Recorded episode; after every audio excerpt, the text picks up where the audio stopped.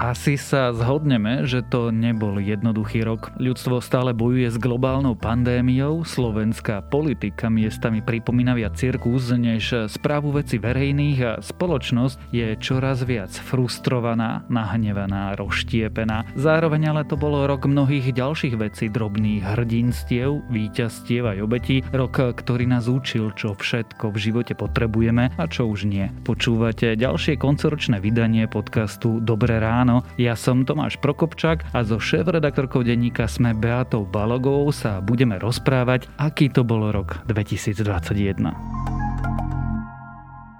V čom som špeciálna? Cestou do školy mám vždy doprovod. A pri 12 minútovke na telesnej som ten najlepší fanúšik svojich spolužiakov. A 12 je mimochodom treťou odmocninou čísla 1728. Som špeciálna ale nie až tak, aby som každé ráno musela chodiť do špeciálnej školy. Naučme sa v deťoch so zdravotným znevýhodnením vidieť to podstatné a pomôžme im žiť plnohodnotný život. Platforma rodín.sk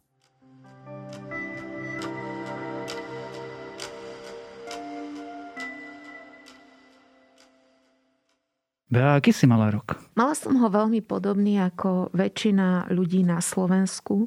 Myslím, že v tom úvode si veľmi dobre opísal ten rok, že stále bol pandemický, bol plný frustrácie a aj keď v našich mikrokozmoch prebiehali príbehy aj pozitívne, ale v konečnom dôsledku, keď som sa obzrela pred pár hodinami, som sa tak zamyslela, že čo poviem v tomto podcaste, tak prebili tie pandemické obrazy väčšinu emócií. Práve preto, že sme prešli nielen frustráciou, ale aj takou dezilúziou. Kým sme začiatkom roka naozaj čakali na vakcínu, oslavovali sme vedu, tak zrazu sme zistili, že polovička populácie nejakým spôsobom už tú vakcínu neoslavuje a, a nejaká časť spoločnosti nielen, že nie je za ňu vďačná, ale priamo proti nej bojuje. A veľmi by som si priala, aby sme boli schopní odsunúť tieto obrazy, len oni natoľko zasahujú do našich každodenných životov, že nie sme schopní to urobiť. Keď sme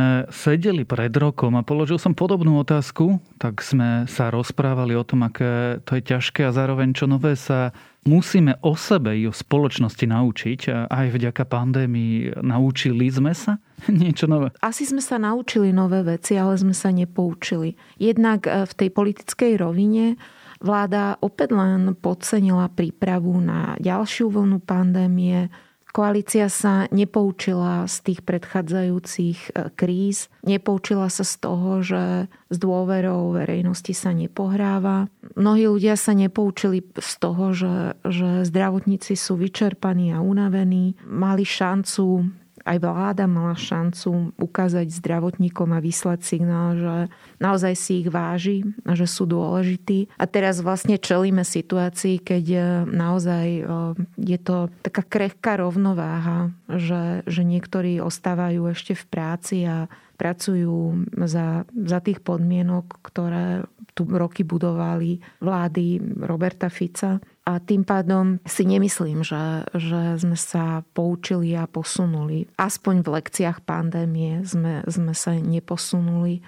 A neviem, vlastne momentálne naozaj mám v sebe takú, takú skepsu aj dezilúziu, že nemyslím si, že sa poučíme. Myslím si, že je to tak, že nás premáha, alebo túto spoločnosť premáha taká úplná presítenosť a únava a viac menej tí ľudia, ktorí dodržujú pravidlá, ktorí sú zodpovední, tak to už nerobia ani kvôli vláde, nerobia to ani kvôli ničomu inému, len naozaj z takej primárnej ľudskej zodpovednosti, práve preto, že im záleží na rodine, na kolegoch. A myslím, že, že aj toto rozdeluje spoločnosť. A toto je len jedna z tých deliacich čiar, na ktoré narážame, práve preto, že tie pandemické mesiace prehlbili aj kultúrne boje v spoločnosti, aj politicky vlastne otvárali pomerne veľké priepasti a teraz tak pred sviatkami pokoja, ako keby sme väčšinou rozmýšľali, že ako nejak apelovať na ľudí, aby sa zblížili alebo proste vyprodukovali v sebe nejaké pozitívne emócie. A tento rok oveľa horšie sa mi premýšľa aj nad, povedzme, nad e, Vianočným stĺpčekom alebo aj nad týmto Vianočným podcastom, lebo lebo viac menej sa vraciam k tomu, že, že tie najpodstatnejšie veci sa, sa budú odohrávať v tom mikrokozme.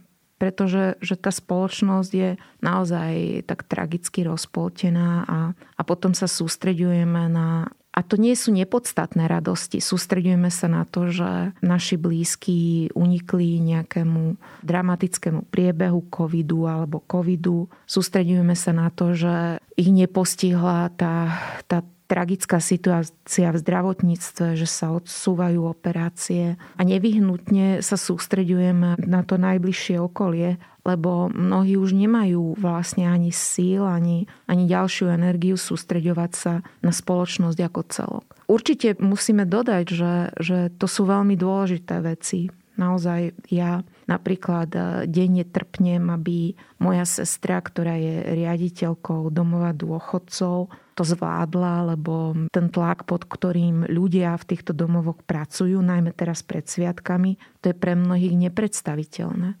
To je čas, keď, keď starčekovia, ktorí už vlastne týždne sú opäť zatvorení, prežili veľmi ťažký rok, začínajú sa pýtať, či sa rodina na nich pýtala, či si ich zoberie domov, a takto krok po kroku si môžeme prejsť aj ďalších blízkych, ktorí majú takéto náročné povolanie.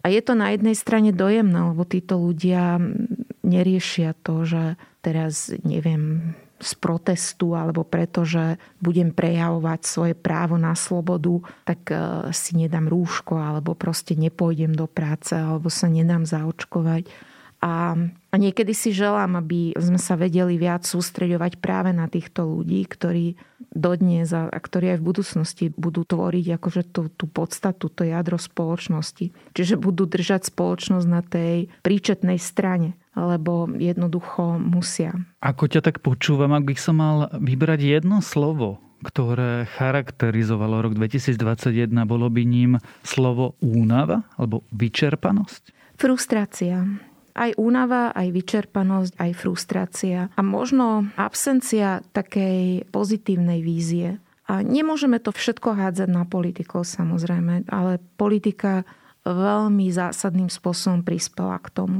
lebo nemôžeme obísť, aj, aj keď som si povedala, že veľmi by som nechcela vo Vianočnom podcaste hovoriť o Robertovi Ficovi alebo Borisovi Kolárovi alebo nebodaj o Kotlebovcoch, ale to, akým spôsobom cynicky zneužívajú túto rozpoltenosť spoločnosti títo ľudia a ako tragicky posúvajú ľudí do tej priepasti, je neodpustiteľné. A samozrejme, že opozičné sily vždy využívali to, že ak vláda mala nejakú náročnú úlohu, že nejakým spôsobom sa snažili z toho profitovať.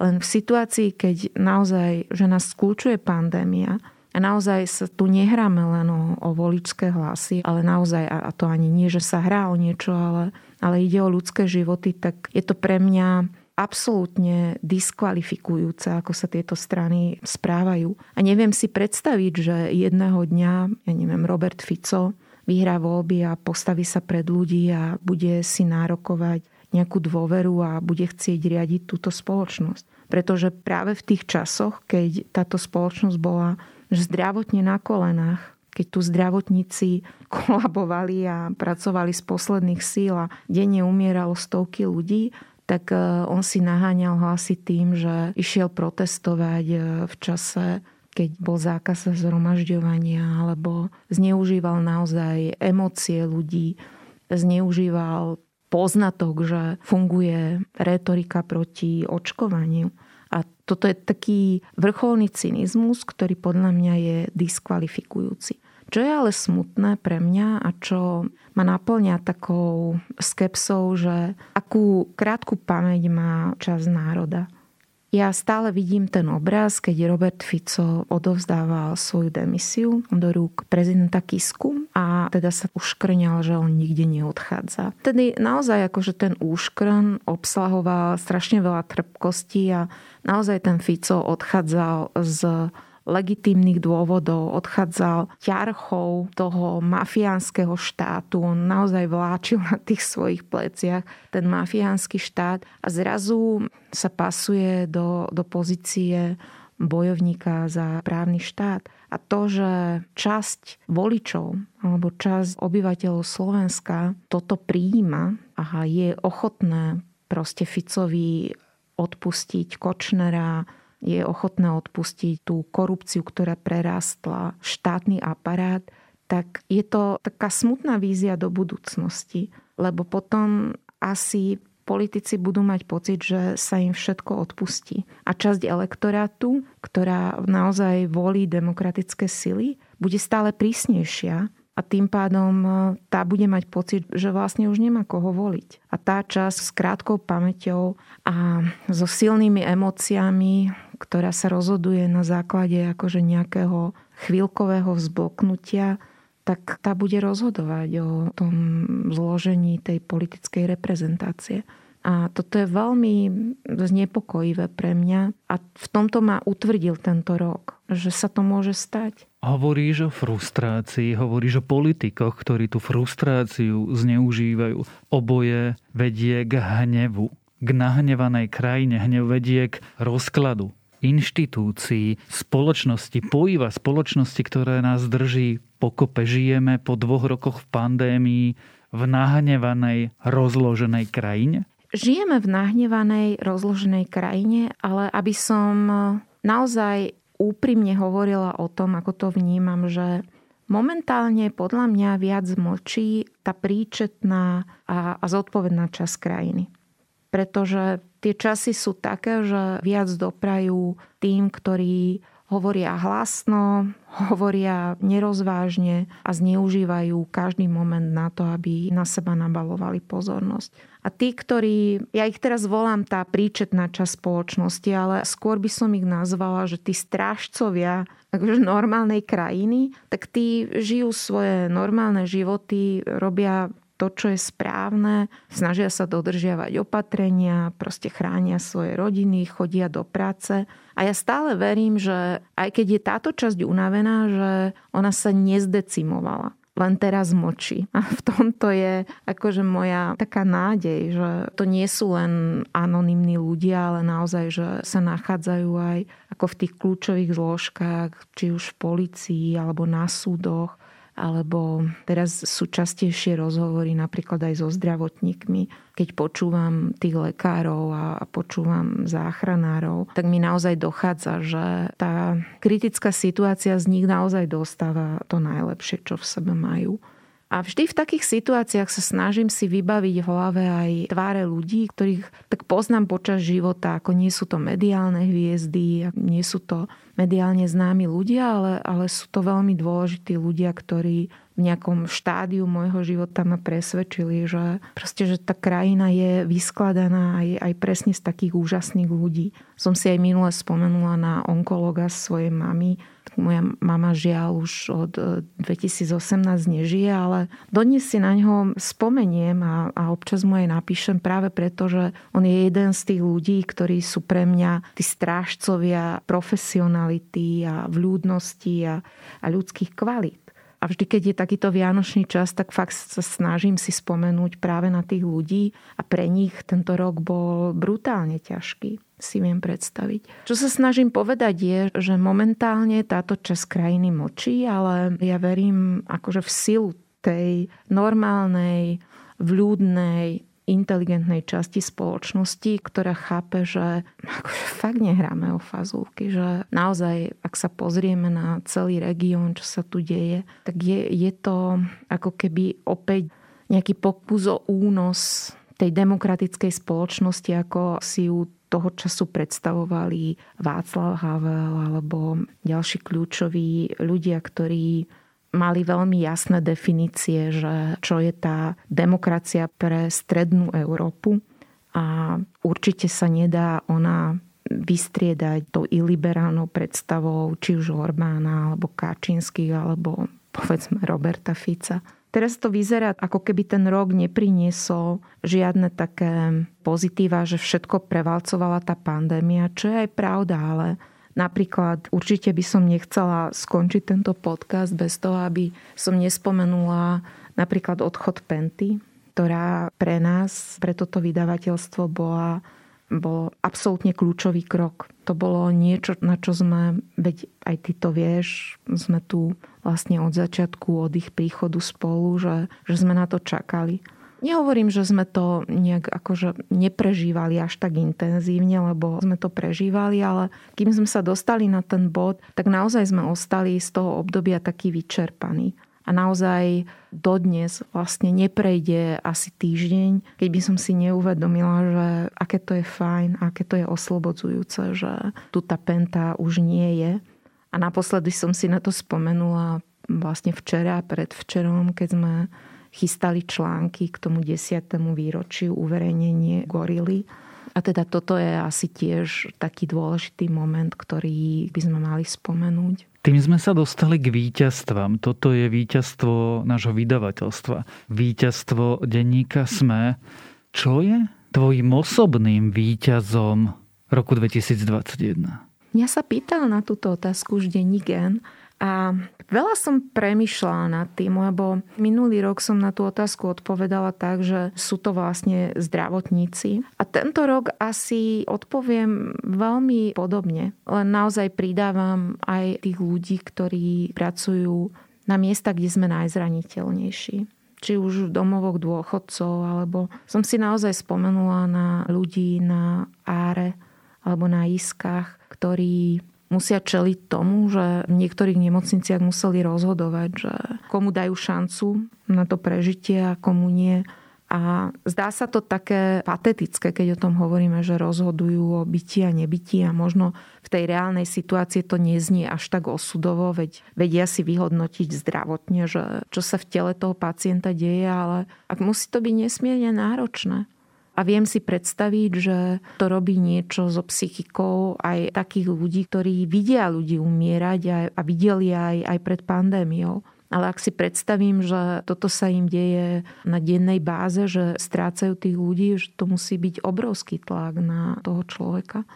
Potom som samozrejme myslela aj, aj na tých ľudí, ktorí sa pokúsili o, o nejakú očistu, či už policie alebo súdov a na ľudí, ktorí potom narážajú na to, že natoľko bol ten systém prepitý tou korupčnosťou alebo tým, že každý vedel na niekoho niečo. Že taký ten čudný systém takého vydieračstva, že budeš mi kryť chrbát, lebo potom ja budem tebe a takto to bude jednoduchšie pre každého. Že akým spôsobom to skomplikovalo a komplikuje očistu toho policajného aparátu alebo štátneho aparátu.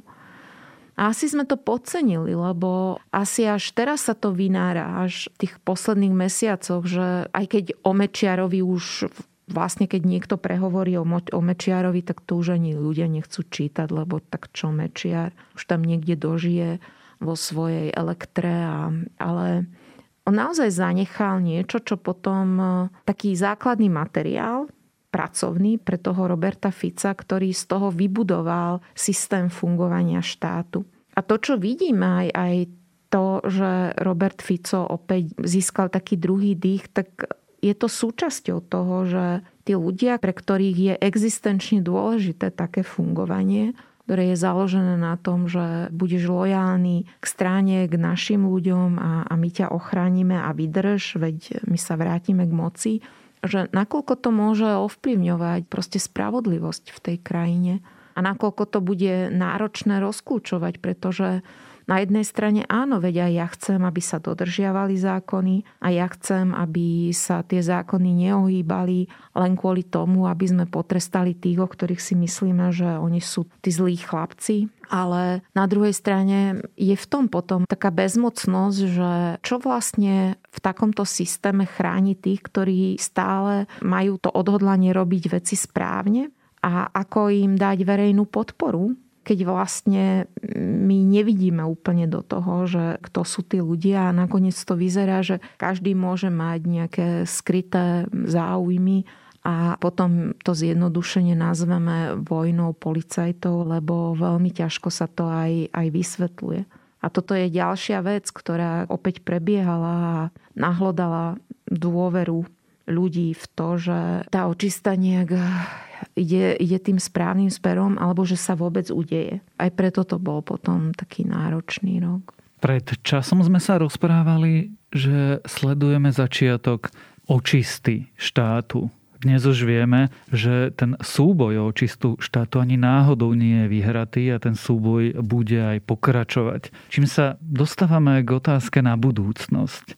Aký bude rok 2022 a čo budú tie udalosti alebo pohyby, ktoré ho budú definovať? To je veľmi ťažká otázka a myslím si, že dokonca aj e, oveľa zdatnejší politickí komentátori než ja by mali ťažkosť e, dať nejakú konkrétnejšiu než všeobecnú odpoveď.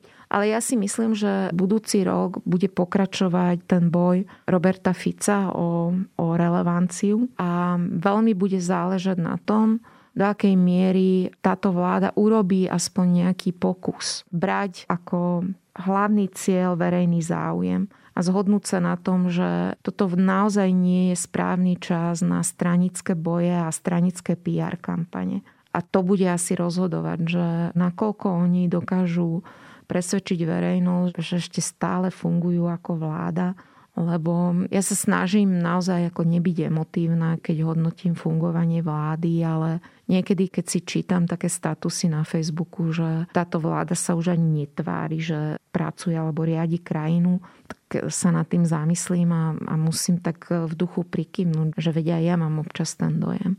A je to náročné, lebo tá vláda si naozaj musí povedať, že nebudeme ustupovať e, vydíračským praktikám, ktoré sú založené vyslovene na populizme Borisa Kolára. Akože ja Borisovi Kolárovi neverím, že autenticky mu ide o nejaké verejné dobro. A ak tá vláda proste s týmto sa nejak nevysporiada, alebo sa nevysporiada s ďalšími takými veľmi sebeckými, sebastrednými ambíciami, napríklad Igora Matoviča, tak jednoducho ten Robert Fico bude naberať na sile. A nie preto, že on je silný, ale preto, že on poskytuje ilúziu e, nejakej priateľnej alternatívy. A preto hovorím, že je to ilúzia, pretože Robert Fico nie je priateľná alternatíva. A keď sa zamyslím nad tým, že čo on konkrétne navrhol, alebo čo on konkrétne urobil preto, aby sa pandémia lepšie manažovala, tak som naozaj nič nenašla. A ja som si dala tú prácu, lebo naozaj mi záleží na tom, aby, aby sme neboli my smečko vnímané ako noviny, ktoré vlastne len mechanicky kritizujú toho Fica alebo aj Petra Pellegriniho, ale nenašla som také návrhy, nenašla som nič také, že dobre, tak týmto našim návrhom alebo gestom alebo niečím, akože chceme byť partnerom vláde. A pre mňa nefunguje tak politický život, že teraz rozkladáme tú spoločnosť a keď sa vrátime k moci, tak ju budeme budovať. Pretože obávam sa, že to bude ako veľmi, veľmi temný moment histórie Slovenska, ak by sa Robert Fico vrátil k moci. To bola politická a spoločenská odpoveď na moju predchádzajúcu otázku. Tento podcast sme začali otázkou, aký si malá rok. A teda tú poslednú otázku položím trochu inak aký by si si želala, aby si ty mala rok 2022? Želala by som si, aby som naozaj dokázala aj okrem pandémie sa zamýšľať nad dôležitými vecami a témami. Ako samozrejme, želám si sama pre seba, aby som nemusela sa stať pacientom v tomto našom zdravotnom systéme, aby moji blízky boli v poriadku. A to sú úplne také tie najelementárnejšie, tie naše ľudské eh, želania, ale ja by som si naozaj želala, aby tá spoločnosť sa nejak upokojila, aby nebola tá atmosféra do takého prasknutia napätá, že niekedy, keď aj počúvam na ulici nejaké rozhovory alebo, alebo vnímam aj nejaký diskurs, že to je vždy znepokojivé, keď sa nazbiera toľko napätia v spoločnosti, lebo potom naozaj nevieme, že čo môže byť e, takým katalizátorom, aby proste sa nespustila nejaká naozaj a nemyslím teraz voľnú protestov alebo neposlušnosti, ale niečo také, čo momentálne nevieme úplne predvídať. A dúfam to, že táto vlna pandémie vláda ju nejak zvládne, Čiže nie vláda, lebo my ju musíme zvládnuť. Akože tá vláda už urobila nejaké rozhodnutia, mnohí tomu ani nerozumejú, ale, ale skôr, že my to nejak spoločne zvládneme. Veľmi dúfam, že čím viac ľudí vlastne si obnoví dôveru alebo nadobudne nejakú dôveru vo vedu. A nechcem teraz akože nejak e, namontovať do toho e, promovanie očkovania, ale akože naozaj dúfam nejakú príčetnosť, že toto pochopia aj tí ľudia, ktorí si už na tom vybudovali nejakú takú živnosť, že nadobudnú nejak viac e, zodpovedností aj oni. A toto je asi akože moja taká nádej. Aj keď nefunguje úplne, že život tak nefunguje, že 1. januára 2002 to bude tá istá spoločnosť, je to vlastne len kalendár, myslím si. Jasné, že psychicky si predstavujeme, že je to taká šanca niečo zmeniť, ale ja na to až tak neverím a myslím si, že to je oveľa viac práce, ktorú, ktorú za nás ten kalendár neurobí, alebo tie hodinky, keď sa tak preklopia do, do nového dňa a myslím si, že to bude taká veľmi dlhá, náročná chôdza, taká náročná cesta nejak obnoviť taký ten pokoj a, a dôveru v spoločnosti. Tak e, teda dúfajme, že sa nám túto našu rozčesnutú spoločnosť nejako podarí sceliť, pretože všetky ostatné verzie smerujú k tragédii. Počúvali ste špeciálne koncoročné vydanie podcastu Dobré ráno. Ja som Tomáš Prokopčák a o roku 2021, ale aj o smerovaní našej spoločnosti som sa rozprával so šéf-redaktorkou denníka SME Beatou Balogovou.